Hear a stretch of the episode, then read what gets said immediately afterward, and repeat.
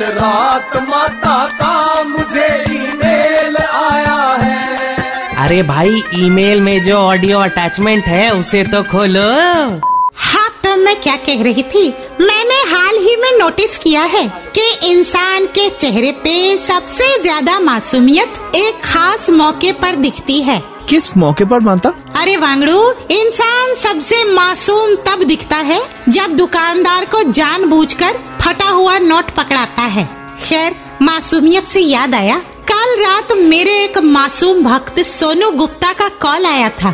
सोनू पूछ रहा था, माता वैलेंटाइन डे वाले दिन रेडियो पे एक गाना सुना था जिसके बोल थे, भौरे ने खिलाया फूल, फूल को ले गया राजकुंवर। इस गाने का मतलब अभी तक मेरी समझ में नहीं आया, प्लीज हेल्प।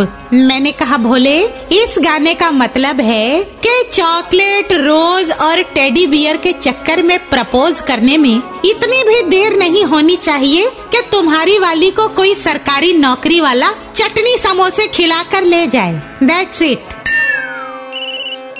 माता, गुजरात से आपके एक और मासूम भक्त रोशेश भाई का कॉल है। इन्हें अभी तक समझ नहीं आ रहा कि American president Donald Trump ji के अहमदाबाद विजिट से पहले वहाँ पान की दुकानें क्यों बंद कर दी गई है। इससे कह दे पान की दुकानें इसलिए बंद कर दी गई हैं ताकि अमेरिका वाले पान से दीवार पेंटिंग करने की सस्ती टिकाऊ मॉडल कॉपी ना कर ले। ढोली तारो ढोल बाजे, ट्रम्पेट बाजे।